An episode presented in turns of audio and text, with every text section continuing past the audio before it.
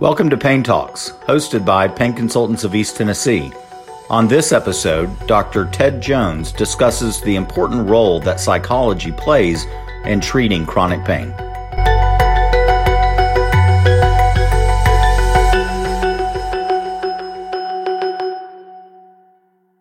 Hi, welcome back to Pain Talks here at Pain Consultants of East Tennessee.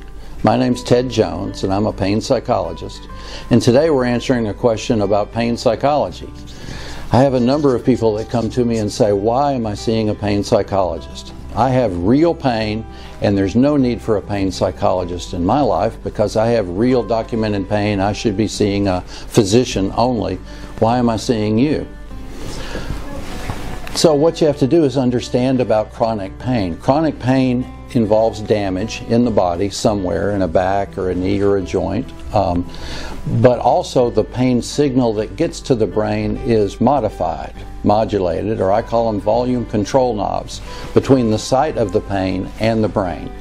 There's volume control knobs in the spinal cord, these are called pain gates and emotions play a big role in pain gates. If you're angry and have chronic pain, your pain is going to go through the roof.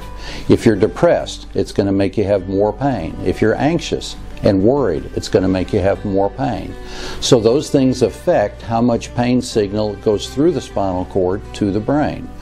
Also, there's modifiers in the brain. Uh, attention is one factor. If you focus on your pain strongly, you're going to have a strong pain signal reaching the brain. If you focus on something else, you'll have a decreased signal making it to the brain.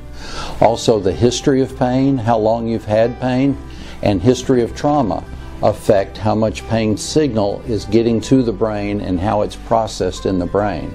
So there's a number of modulators, volume control knobs, that affect how much pain signal gets to the brain.